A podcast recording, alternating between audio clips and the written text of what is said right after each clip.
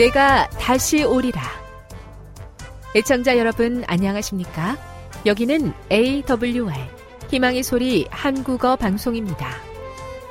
본 방송은 천국 복음을 온 세상에 전파하기 위해 제7일 안식일 예수재림교회가 설립한 세계 방송망입니다.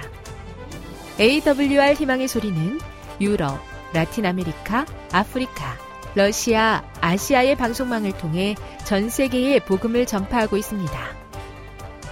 AWR 아시아 희망의 소리 방송국은 한국어 방송을 매일 8시간씩 송출하고 있습니다. 희망의 소리 방송은 인터넷과 스마트폰을 통해서도 언제나 청취하실 수 있습니다. 들으실 수 있는 인터넷 주소는 awr.org입니다. 이 시간 희망의 소리 한국어 방송과 함께 보람있고 유익한 시간 되시기 바랍니다. 내가 다시 오리라. 여기는 AWR 희망의 소리 한국어 방송입니다.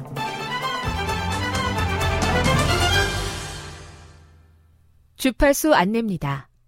괌에서 송출하는 우리 방송은 한국 표준시로 새벽 1시 30분부터 2시 30분까지 11,755kHz로 새벽 2시 30분부터 3시 30분까지 3시 30분부터 4시 30분까지 15,530kHz로 새벽 5시부터 6시까지 9,890kHz로 4회에 걸쳐 송출하고 있습니다.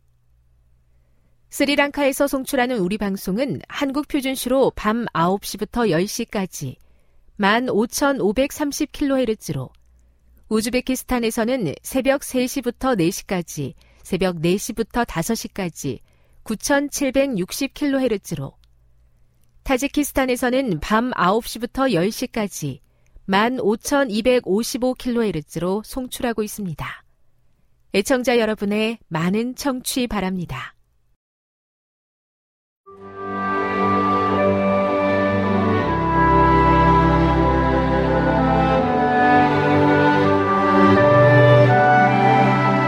읽어주는 교과 셋째 날 2월 27일 화요일 영원토록 언약의 신실하심. 시편 89편 27에서 32절, 38에서 46절, 132편 10에서 12절을 읽어보라. 다윗 언약은 무엇에 관한 것인가? 그 언약은 무엇 때문에 깨어졌는가?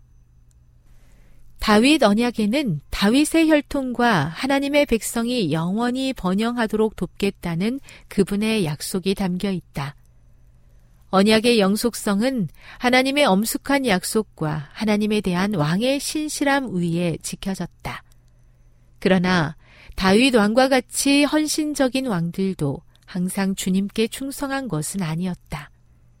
시편 89편은 다윗 언약의 영광스러운 약속을 잃어버린 것처럼 보이는 가혹한 현실을 한탄한다. 그러면 이스라엘은 하나님으로부터 소망 없이 버림받았는가? 결코 그렇지 않다. 하나님의 진노가 하나님의 심판의 표현인 것은 분명하다. 하나님께서 진노하시는 시간에 잘못을 저지른 백성들에 대한 하나님의 진노는 극심하다. 백성들은 불순종의 쓰라린 결과를 느끼고 죄의 심각성을 깨닫는다. 그러나 하나님의 진노는 영원하지 않다. 영원한 것은 하나님의 사랑이며 하나님은 사람이 회개하면 그의 죄를 용서하신다. 기자들은 하나님의 진노가 영원하지 않은 것에 호소하며 언제까지니까? 라고 묻는다. 당신의 은혜를 기억하시는 하나님의 신실하심에 대한 새로운 확신 가운데 새 희망이 솟아난다. 사람은 언약을 지키는데 실패했지만 하나님이 메시아를 주시겠다는 언약은 변함없으므로 백성들은 그 약속 안에서 안식할 수 있다. 메시아는 온 세상의 모든 의와 구원을 이루실 것이다. 결국은 하나님이 승리하시고 그의 영원한 왕국이 영세토록 세워질 것이다. 하나님의 백성이 아니라 오직 예수께서 그것을 이루실 것이다. 예수 그리스도는 다윗의 자손이며 메시아이시다. 그가 모든 피조물보다 먼저 나신 이라고 불리는 것은 그리스도의 모형이었던 다윗을 하나님의 마다들이라고 부르는 시편 89편 27절에 암시되어 있다. 내가 또 너를 장자로 삼고 세상 왕들에게 지존자가 되게 하며 다윗은 부모의 여덟 번째 자녀였기 때문에 장자라는 칭호는 다윗의 태생적 지위를 표현하는 것이 아니다. 이것은 예수님께도 마찬가지이며 그분이 태생적 장자라는 의미가 아니다. 이 칭호는 그의 특별한 영예와 권위를 의미한다. 하나님께서 예수를 죽은 자 가운데서 살리셨을 때 그는 예수를 온 세상 왕의 왕으로 삼으셨다. 교훈입니다. 주께서 노하신 것 같은 때 우리는 언약이 깨어진 것인지 의심하지만 변하는 사람과 달리 그분의 언약은 변하지 않으며 메시아를 통해 약속을 성취하신다. 묵상. 골로새서 1장 16절, 20에서 22절을 읽어보십시오.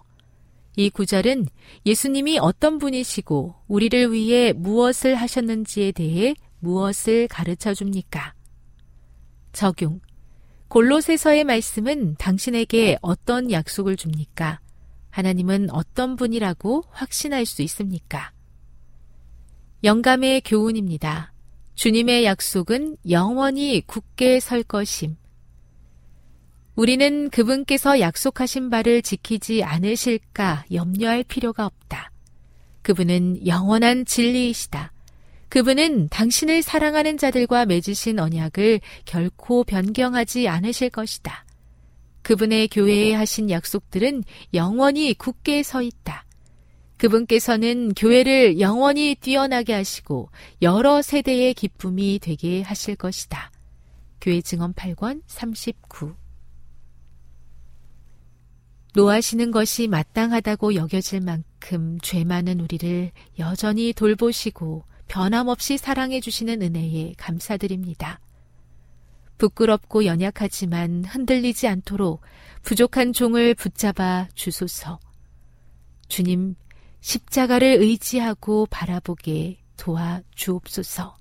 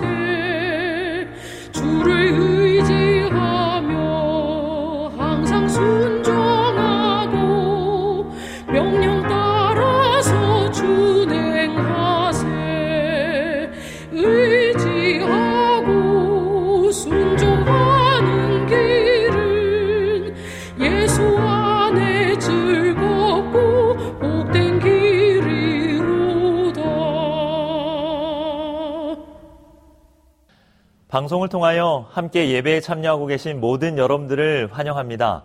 이 시간 하나님의 크신 은혜와 사랑이 성도님들 각 가정에 풍성히 임하시길 기도합니다. 먼저 하나님의 말씀 요한복음 5장 39절의 말씀을 읽겠습니다. 너희가 성경에서 영생을 얻는 줄 생각하고 성경을 상고하거니와 이 성경이 곧 내게 대하여 증거하는 것이로다. 저는 화요일 말씀 시간을 통하여 성경에 나타난 예수님의 사랑과 그분의 품성을 알아가는 시간을 갖고 있습니다. 영생은 우리의 행함에 있는 것이 아닙니다. 영생은 예수님을 만날 때, 그리고 그분을 알고 그분의 자녀가 될 때 주어지는 선물입니다. 그래서 예수님께서는 요한복음 17장 4절에 이렇게 말씀하십니다. 영생은 곧 유일하신 참 하나님과 그가 보내신 자 예수 그리스도를 아는 것이니이다. 말씀을 시작하면서 저는 반복적으로 위의 말씀들을 읽고 있습니다. 왜 자주 반복을 할까요? 그 이유는 너무나도 중요한 것이기 때문입니다. 예수님을 아는 것, 하나님을 아는 것, 그것이 그리스도인의 삶 가운데 가장 중요한 것입니다. 그래서 첫 시간에는 예수님을 증거하고 있는 성경은 어떤 책인지 살펴보았고, 지난 시간에는 예수님께서 창조하신 아담을 통하여 예수님의 사랑의 모습을 살펴보았습니다. 오늘은 창세기 3장을 통하여 구원의 길 예수님이란 제목으로 말씀을 나누고자 합니다. 요한복음의 말씀을 한 절 더 보겠습니다. 요한복음 14장 6절에는 예수께서 이르시되 내가 곧 길이요 진리요 생명이니 나로 말미암지 않고는 아버지께로 올 자가 없느니라라고 기록하셨습니다. 예수님께서는 오직 자신을 통하여서만 하늘 아버지께 갈 수 있다고 말씀하십니다. 사도행전을 보면 베드로는 설교 중에 이렇게 외칩니다. 다른 이로서는 구원을 받을 수 없나니 천하 사람 중에 구원을 받을 만한 다른 이름을 우리에게 주신 일이 없음이라 하였더라. 우리가 하나님 아버지의 품으로 갈 수 있는 유일한 길은 예수님밖에 없습니다. 오직 예수님께서만이 우리를 사망에서 생명으로 옮겨주실 수 있으십니다. 사망에서 생명으로 옮겨지는 것은 다시 한번 우리에게 생명을 허락하시는 것입니다. 그렇기 때문에 이것은 천사들이 할 수 있는 일이 아닙니다. 오직 생명의 시여자 되시는 창조주께서만이 하실 수 있는 일이었습니다. 그렇기에 우리를 창조하신 예수님께서 우리를 위하여 십자가에 달려 돌아가신 것입니다. 그리고 이제 우리는 예수님의 십자가의 사랑으로 생명으로 옮겨진 존재가 된 것입니다. 창세기 3장에는 죄인들을 위하여 이 땅에 오신 예수님의 십자가의 사랑, 그분의 구속의 계획이 선물로 주어진 장면들이 기록되어져 있습니다. 많은 그리스도인들이 창세기 3장에 죄가 처음 등장한 곳이라고 알고 있습니다. 물론 맞습니다. 그런데 창세기 3장 안에는 죄라는 단어는 등장하지 않아요. 단지 무엇이 죄인지 하와와 아담의 모습을 통하여 우리에게 보여주고 있는 것입니다. 죄는 하나님과의 약속이 깨어지는 것이며 사랑의 약속이 깨어졌을 때 우리는 이제 사망에 속하게 된 존재가 되었다는 사실입니다. 그리고 우리는 이제 사망의 자녀, 즉, 죄의 삭신 사망의 그늘 안에 존재하는 사람들이 된 것입니다. 이것이 죄인 것입니다. 그런데 사랑의 하나님께서는 같은 창세기 3장에 우리를 향한 그분의 사랑과 구원의 계획을 준비하셨고 그 계획을 우리에게 보여주십니다. 흔히 원복음이라고 불리우는 창세기 3장 15절은 영생을 잃어버린 아담과 하와 그리고 그들을 통하여 이 세상에 존재하게 될 모든 인류를 위한 구원의 계획을 선포한 것입니다. 제가 말씀을 대표하여 읽겠습니다. 내가 너로 여자와 원수가 되게 하고 내 후손도 여자의 후손과 원수가 되게 하리니 여자의 후손은 내 머리를 상하게 할 것이요 너는 그의 발꿈치를 상하게 할 것이니라 하시고 우리는 이 말씀을 통하여 사탄과 여자 그리고 여자의 후손의 관계와 그 싸움의 결말을 알 수 있습니다. 사탄은 여자의 후손의 발꿈치를 상하게 할 것입니다. 그런데 여자의 후손은 사탄의 머리를 상하게 할 것입니다. 뱀의 머리가 상하게 된다는 것은 뱀, 즉 사탄의 패배를 나타내는 것입니다. 제가 군에 있을 때 위병초소에서 하루는 고참과 함께 근무를 서고 있었습니다.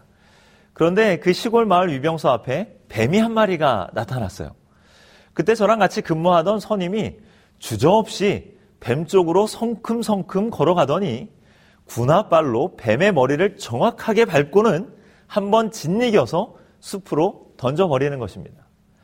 그렇게 하고는 위병소로 다시 돌아오면서 저에게 하는 말이 서희병, 뱀은 말이야 머리를 딱 밟아서 죽여야 되는 거야 라고 말하는 것이었습니다. 여자의 후손은 뱀의 머리를 밟습니다. 정말 확실하게 뱀과의 싸움에서 승리를 얻어내는 것이죠. 뱀, 즉, 사탄은 여자의 후손에게 머리를 밟히고 그리고 그의 패배가 선언되는 것입니다. 언제 그 사건이 일어났습니까? 사탄의 완벽한 패배는 하나님의 사랑의 품성이 온 우주에 드러났을 때입니다. 그것은 바로 예수님께서 죄인들을 위하여 십자가 위에 달려 돌아가셨을 때입니다. 바로 예수님의 십자가 사건은 하나님의 품성을 왜곡하고 오해하게 만들었던 사탄의 거짓말이 온 우주에 드러나는 사건인 것입니다.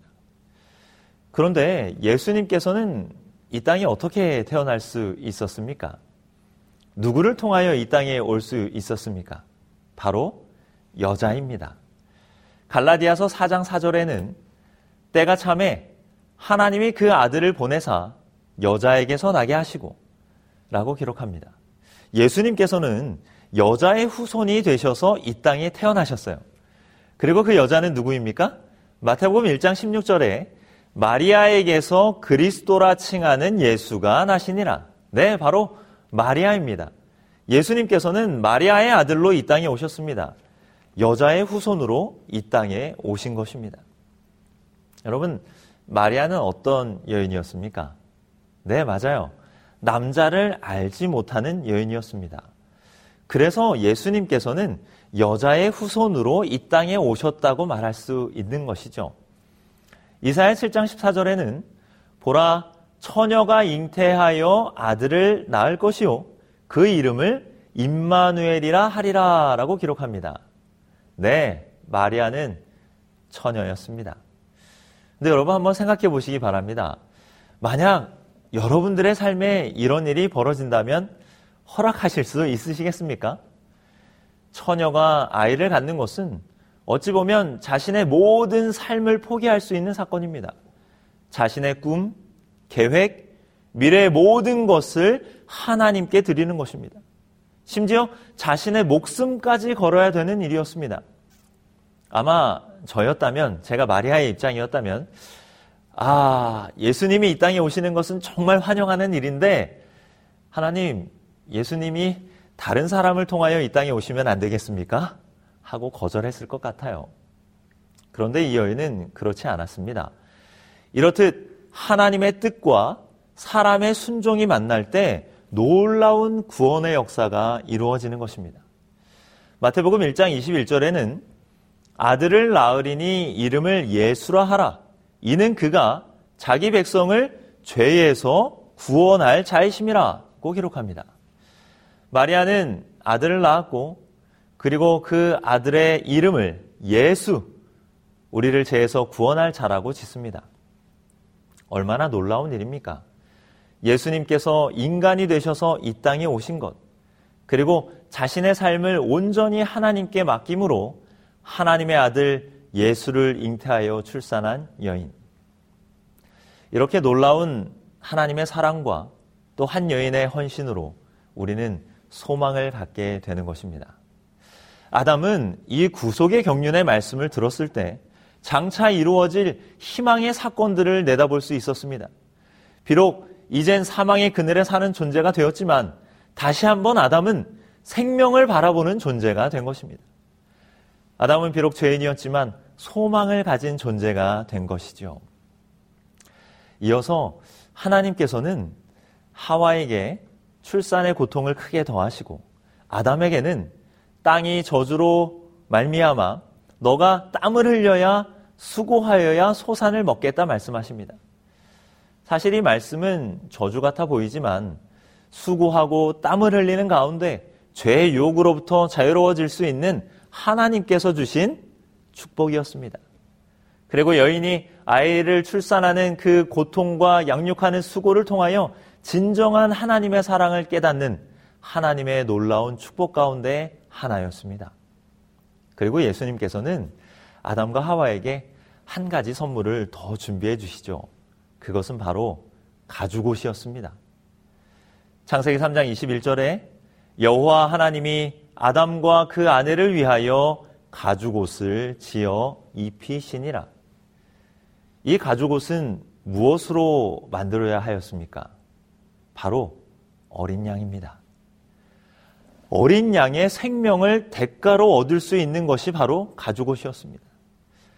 아담과 하와가 하나님과의 약속을 어긴 이후에 그들 스스로 만들어 입은 옷은 부서지고 갈라지고 사라져 버릴 수밖에 없는 그들의 죄를 가리워 줄수 없는 나뭇잎에오셨습니다 그러나 우리를 정말 사랑하시는 아담과 하와를 사랑하시는 예수님께서는 그들을 지켜줄 가죽옷을 지어 입히십니다.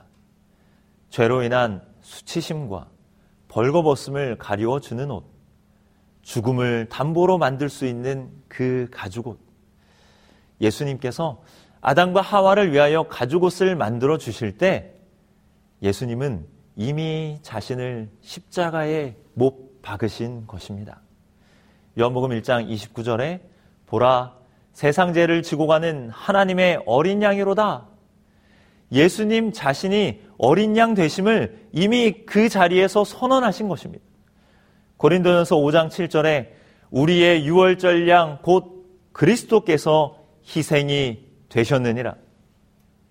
예수님께서는 우리에게 생명의 옷, 의의 두루마기를 입혀주시기 위하여 자신을 십자가에 내어 놓으신 것입니다. 에덴에서 나가는 아담과 하와에게 가죽옷을 지어 입히시며 죄 중에 두렵고 떨고 있는 수많은 영혼들을 기억하셨습니다. 나뭇가지로 옷을 만들어 입고 죄책에 눌리어 나무 뒤에 숨어 벌벌 떨고 있는 세상의 수많은 아담과 하와를 보셨습니다. 그러나 예수님께서는 이 세상이 그렇게 두렵고 무서운 세상만이 되길 원치 않으신 것입니다. 그래서 예수님께서는 가죽 옷을 만들어 입혀주시는 것입니다. 이제 그것을 입고 따뜻하게 살며 하나님을 바라보며 소망 가운데 살 수 있도록 우리에게 자신의 생명을 던져서 만든 의의 두루마기를 선물하여 주신 것입니다. 이 얼마나 값진 선물입니까? 우리는 주님께서 주시는 의의 두루마기를 절대로 벗어서는 안 됩니다. 이제 우리 재림 성도들은 예수님께서 주신 의의 옷을 입고 온전히 주님과 동행하는 삶을 살아야 합니다. 로마서 13장 14절에 오직 주 예수 그리스도로 옷 입고 정욕을 위하여 육신의 일을 도모하지 말라 사랑하는 성도 여러분, 예수로 옷 입어야 합니다. 그리고 예수님과 함께 언제나 동행하는 삶을 살아야 합니다. 누가복음 15장에 집을 나갔던 탕자가 돌아왔을 때 아버지는 잃었던 아들을 다시 찾았다 외치며 죽었던 내 아들이 다시 살아났다 외치며 가장 좋은 옷을 꺼내어 아들에게 입혀줍니다. 이것은 자녀의 권위를 다시 세워주는 일이었습니다. 그리고 아들에게 사실 아버지는 죽은 자 취급을 받았었지요. 그러나 다시 그 아들에게 자식에게 살아있는 아버지가 되었다는 것을 선언한 것입니다. 자녀에게 그리고 그 탕자를 잃었던 아버지에게 이 사건은 놀라운 사건이었던 것입니다. 우리는 예수님 곁에 살아야 합니다. 예수님께서 주시는 옷을 입고 살아야 합니다. 예수님의 십자가에 죽으셨지만 우리가 그 생명으로 만든 옷을 감사함으로 입을 때 예수님을 온 우주의 창조주로 우리는 인정하는 것입니다. 하나님은 사랑이시다는 사실을 온 우주에 선전하는 것입니다. 가죽 옷을 지어 입히신 예수님께서는 그 사랑을 주체할 수 없으셨어요. 그래서 에덴 동편에 그 아담과 하와를 만날 수 있는 자신의 거처를 만들어 놓으십니다. 그것이 바로 창세기 3장 24절에 기록된 말씀입니다. 이같이 하나님이 그 사람을 쫓아내시고 에덴 동산 동편에 그룹들과 두루도는 화영검을 두어 생명나무의 길을 지키게 하시니라. 우리가 얼핏 이 장면을 보면 하나님께서 아담과 하와를 쫓아내시고 무서운 화염검을 가지시고 에덴의 입구를 지키게 하신 것 같습니다. 너희 놈들 다시는 에덴 근처에 얼씬도 하지 말아라. 오면 이 검으로 너희들을 그냥 확 베어버릴 것이다 하면서 말이죠. 그런데 이 말씀을 잘 살펴보면 이 말씀 가운데 우리를 사랑하시는 하나님의 마음이 예수님의 마음이 가득 담겨 있음을 우리는 볼 수 있습니다. 에덴 동편에 그룹들과 두루 도는 화영검을 두셨다고 말합니다. 동편은 무엇이 떠오르는 곳입니까? 네, 맞아요. 태양이 떠오르는 곳입니다. 빛이 바라는 곳입니다. 말라기 선지자는 이렇게 말하죠. 내 이름을 경외하는 너희에게는 의로운 해가 떠올라서 치료하는 광선을 바라리니 너희가 나가서 외양간에서 나온 송아지 같이 뛰리라. 하나님을 경외하는 자들에게는 의로운 무엇이 떠오른다고요? 네, 의로운 해가 떠오른다고요. 그리고 그 태양이 치료하는 광선을 바란다고 말합니다. 그것이 어디에서 떠오른다고요? 네, 동편에서 떠오르는 의로운 태양, 치료하는 빛. 그래서 이 동편은 하나님의 백성들에게 아주 중요한 의미가 있었습니다. 모세를 통하여 만들게 하신 성소의 입구도 동편에 있었지요. 그리고 이스라엘 백성이 항상 행진을 하다가 멈추어 진을 칠 때 성소 동편에는 메시아의 직계 조상인 유다 민족이 진을 쳤던 곳입니다. 민수기 2장 3절 동방 해돋는 쪽의 진칠자는 그 진영별로 유다의 진영의 군기에 속한 자라라고 기록을 하고 있어요. 이것뿐만 아니죠. 하나님께서는 에덴 동편에 또한 무엇을 주셨습니까? 그룹들을 주셨다고 말합니다. 그룹들은 하나님의 임재를 옹이하는 천사들이었어요. 시편 80편 1절에 그룹 사이에 좌정하신 자여 빛을 비추소서라고 말합니다. 시편 99편 21절에도 여호와께서 어디에 좌정하신다고요? 네, 그룹 사이에 좌정하시니라고 기록하지요. 바로 에덴 동편은 단순한 에덴의 입구를 막고 있는 검문소 같은 곳이 아니었던 것입니다. 죄로 인해 하나님을 떠난 사람들이 그곳에 와서 임재하신 하나님을 만날 수 있는 여전히 당신의 자녀들을 사랑하시는 하나님께서 친히 나와 아담과 하와를 만나기 위하여 거하신 처소가 바로 이 창세기 3장 24절의 말씀인 것이죠. 하나님은 그곳에 두루도는 화영검을 두었다고 기록하십니다. 두루도는 화영검의 문자적인 뜻은 번쩍이는 빛을 말합니다. 칼처럼 번쩍이는 광채가 존재하였다는 것이죠. 자, 성도 여러분, 이제 아시겠죠?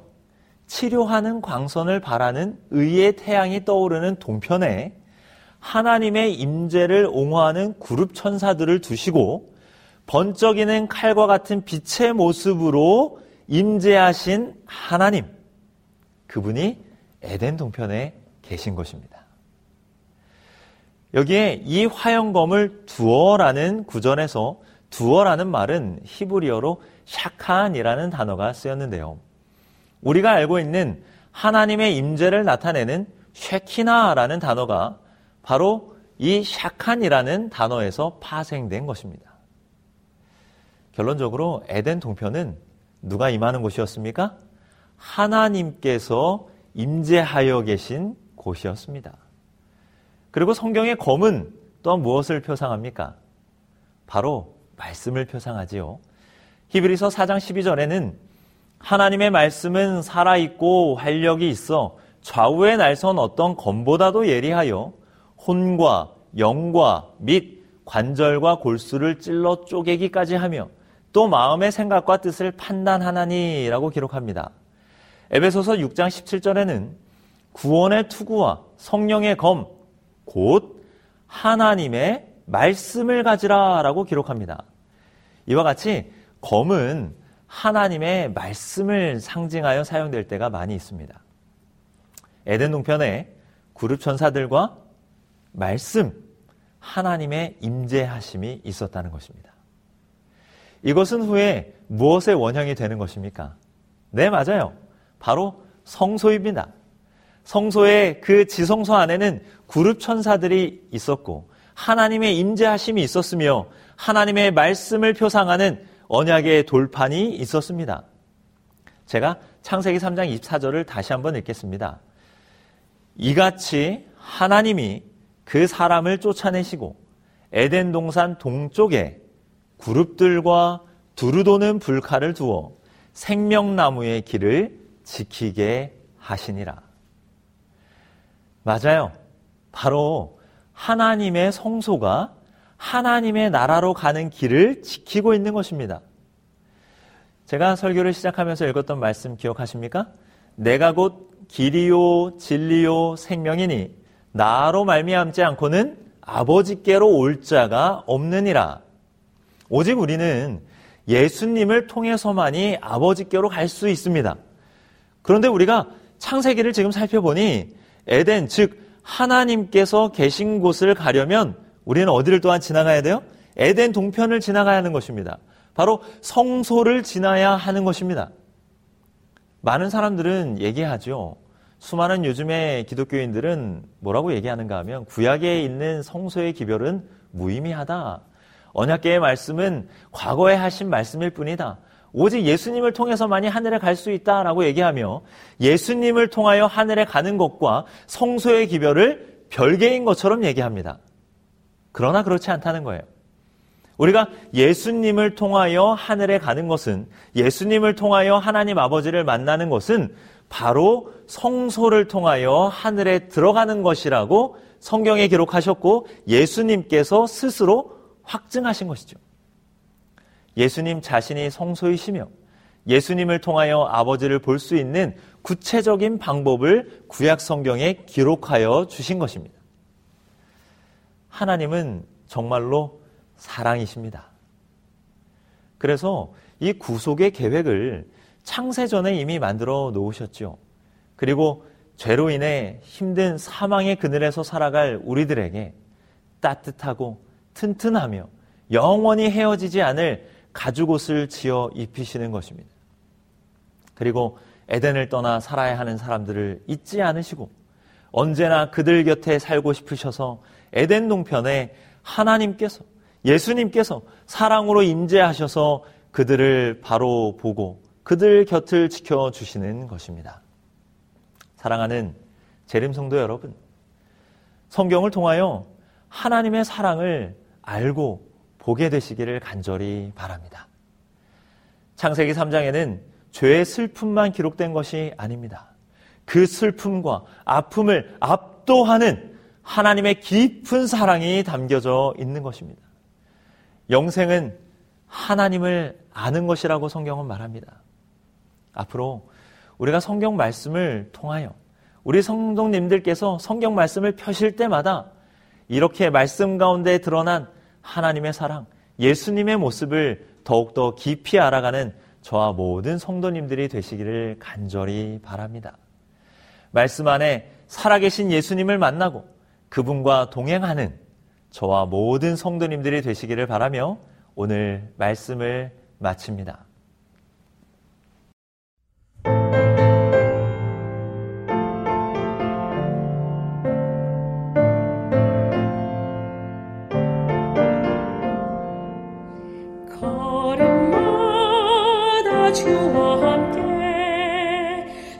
我们是。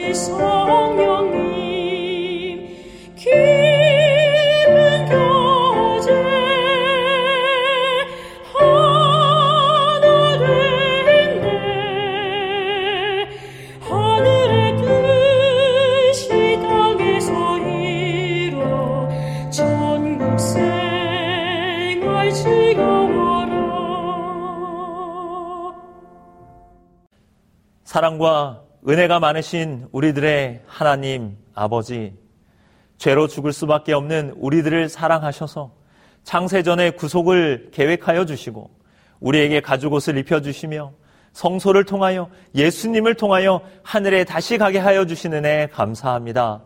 우리가 말씀을 통하여 날마다 하나님의 사랑과 은혜를 깨닫고 예수님을 더욱더 알아가는 재림 성도의 삶이 되게 하여 주시고 그 발걸음마다 성령 하나님 함께하여 주시옵소서 예수님의 이름으로 기도합니다.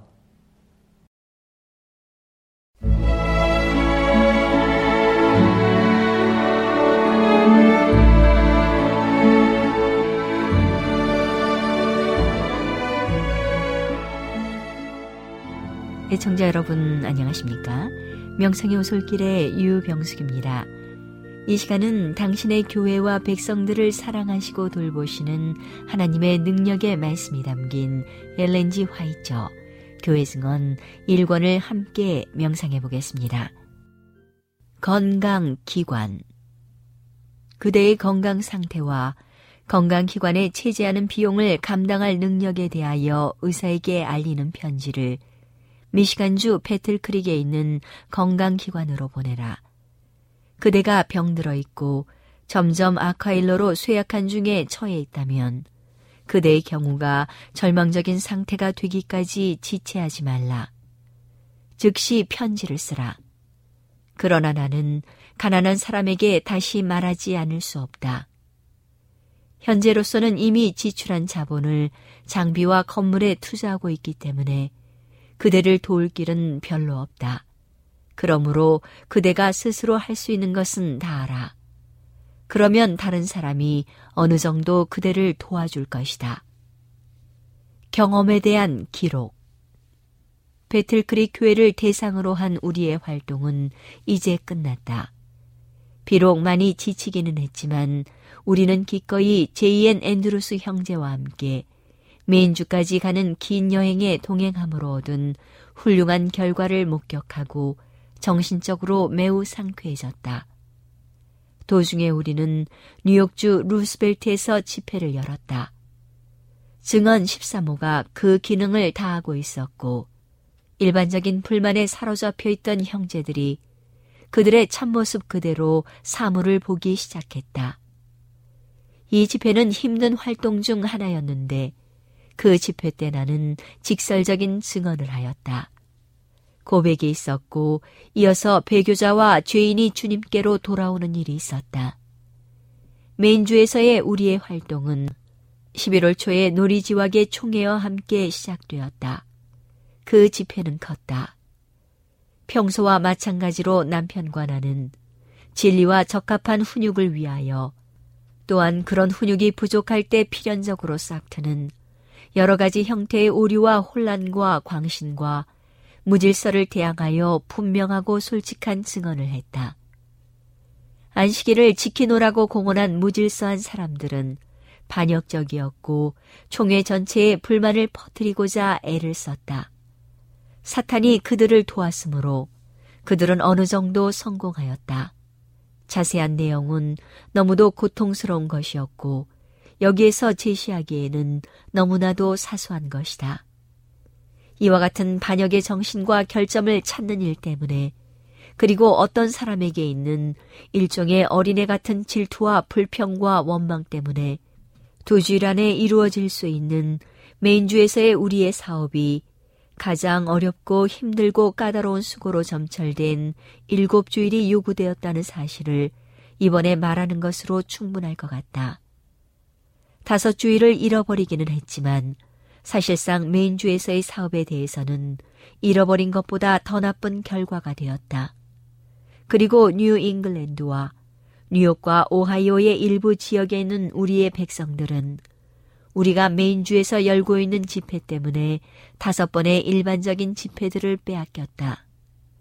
그러나 우리가 그 주를 떠날 때 우리는 모든 사람들이 그들의 반역을 고백하고 몇 사람이 주님을 찾고 진리를 받아들이게 된 사실에서 위로를 받았다.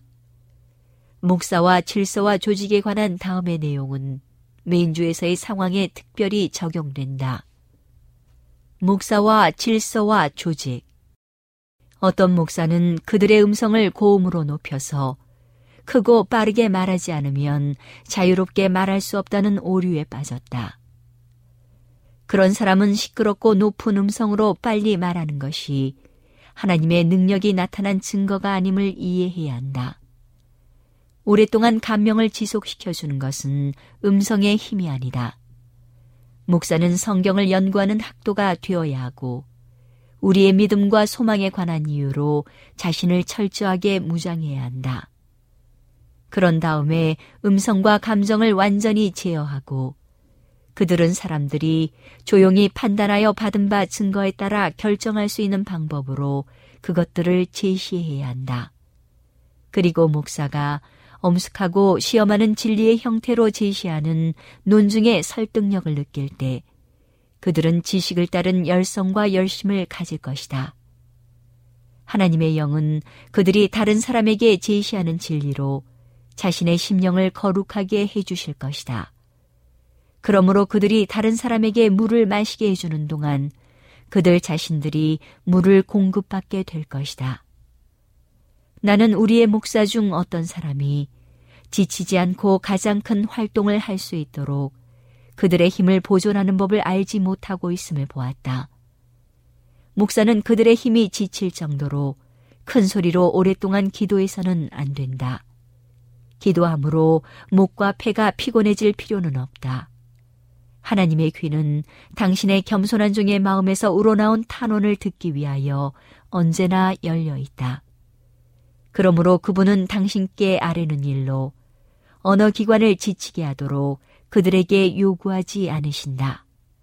하나님의 응답을 받게 하는 것은 완전한 신뢰와 확고한 믿음, 하나님의 약속을 한결같이 주장하는 태도, 하나님이 계신 것과 또한 그분이 자기를 찾는 자에게 상 주시는 이심을 믿는 완전한 믿음이다. 목사는 스스로를 훈련하고 그들에게 주어진 짧은 기간에 가장 많은 양의 일을 해내는 방법을 배워야 한다. 그러면서도 그들은 많은 양의 힘을 보존해 둠으로써 여분의 활동이 요구될 경우에도 그 상황에 대처하기에 충분한 활력이 저장되어 있기 때문에 스스로를 해치는 일 없이 그 일을 감당할 수 있게 되어야 한다.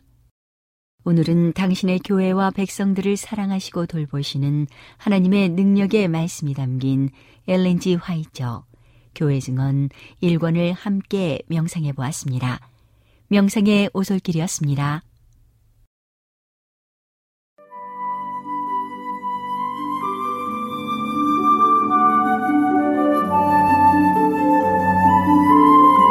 시민 여러분 안녕하십니까 생명의 양식 시간입니다 우리는 룻기서의 이야기가 사사시대의 혼란 시대를 배경으로 이루어진 이야기라는 사실을 지난 시간에 들었습니다 그렇다면 우리는 룻기서를 통하여 어떠한 교훈들을 좀 찾아볼 수 있을까요?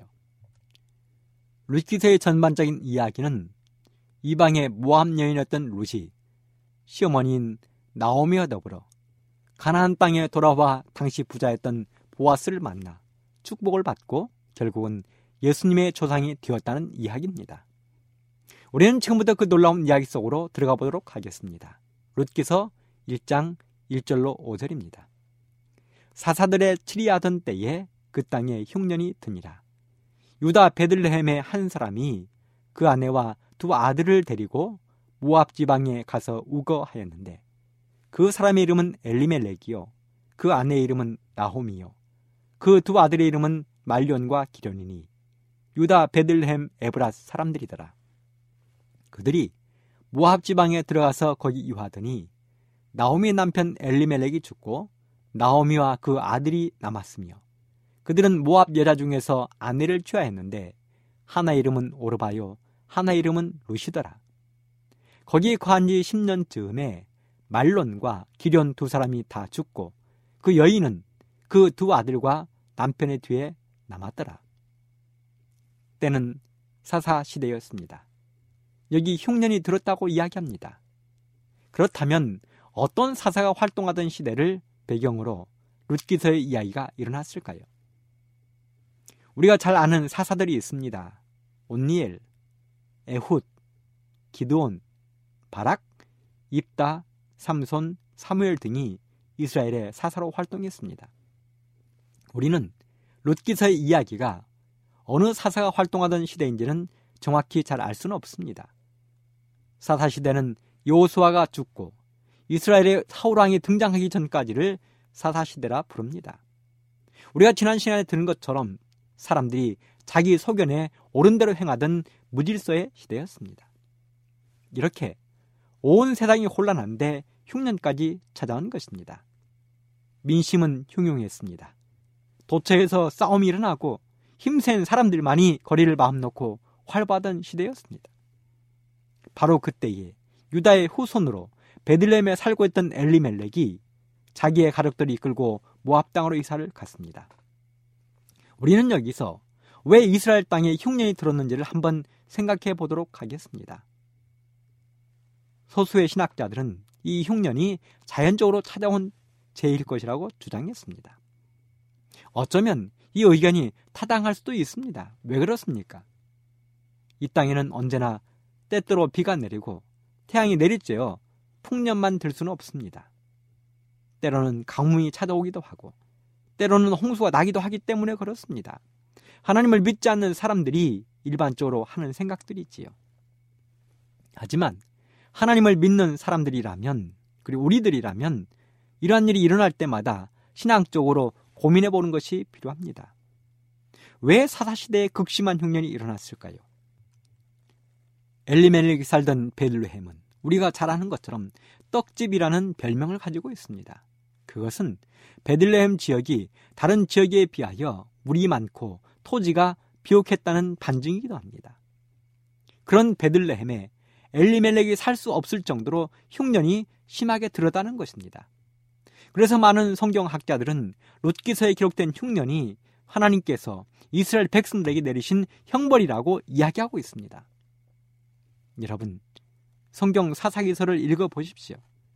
이스라엘 백성들은 틈만 나면 하나님을 떠나 죄를 지었습니다. 그리고 주변 나라들의 식민지가 되었습니다. 그러다가 비로소 정신이 번쩍 들어 하나님을 찾으면 하나님은 그때마다 사사들을 보내어 고통으로부터 해방을 시켜 주셨습니다. 그렇다면 롯기서에 등장하는 흉년도 어쩌면 이스라엘 백성들의 배도에 대한 하나님의 형벌이라고 이해할 수가 있을 것입니다.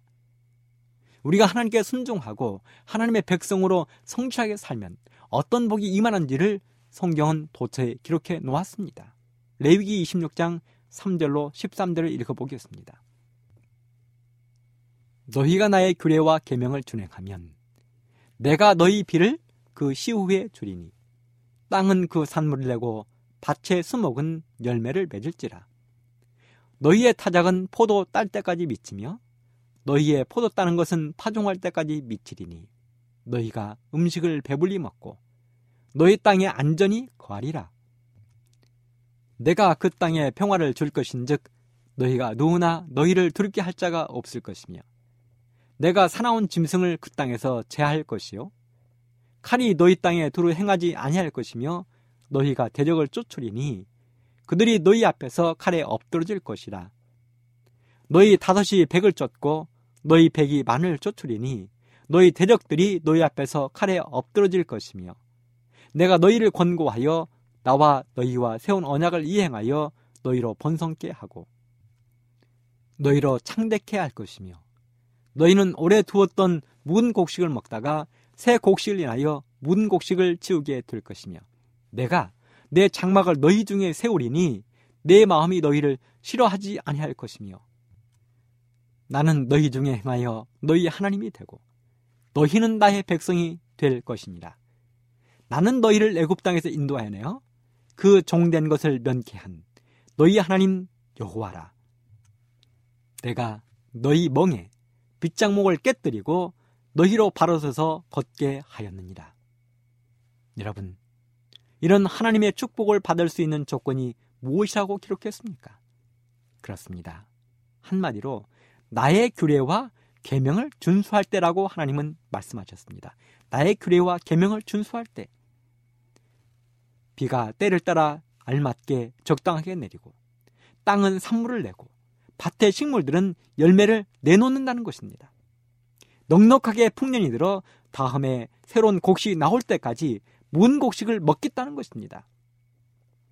지금은 그 단어도 아련하게 들리고 요즘 젊은 세대는 그 단어도 까마득하게 느껴지겠지만 우리가 잘 아는 보릿고개라는 말이 있습니다.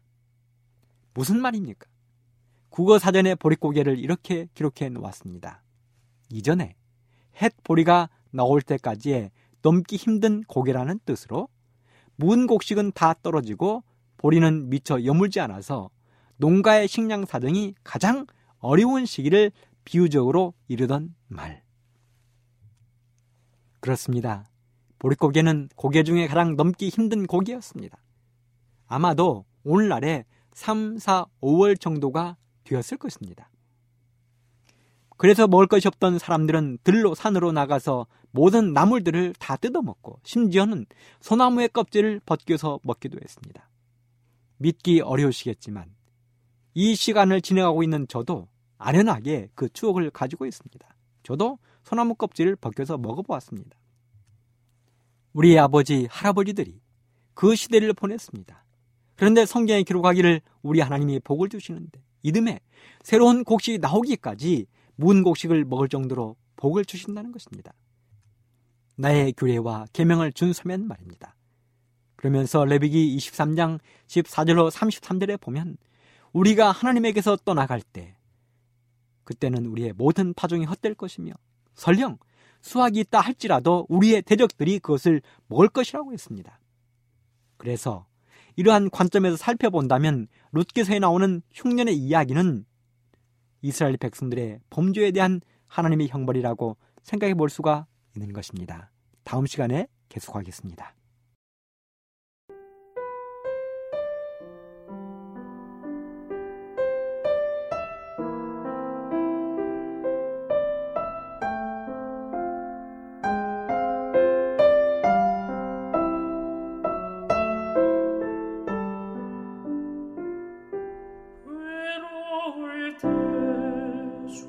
anime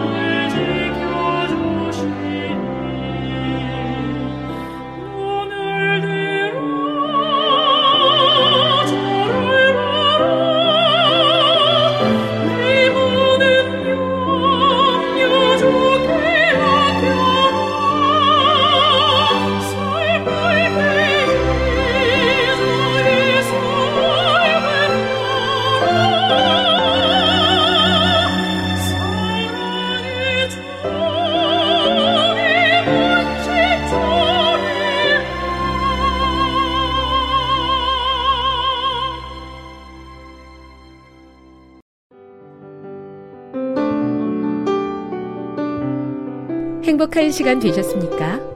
지금까지 여러분께서는 AWR 희망의 소리 한국어 방송을 청취하셨습니다.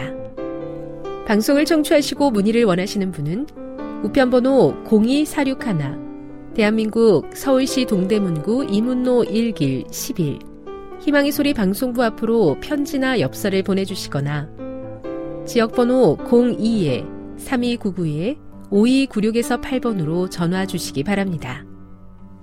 지금까지 함께 해주신 애청자 여러분들께 감사드립니다. 애청자 여러분, 다음 이 시간까지 하나님 안에서 늘 평안하십시오. 감사합니다. 내가 다시 오리라. 여기는 AWR, 희망의 소리 한국어 방송입니다.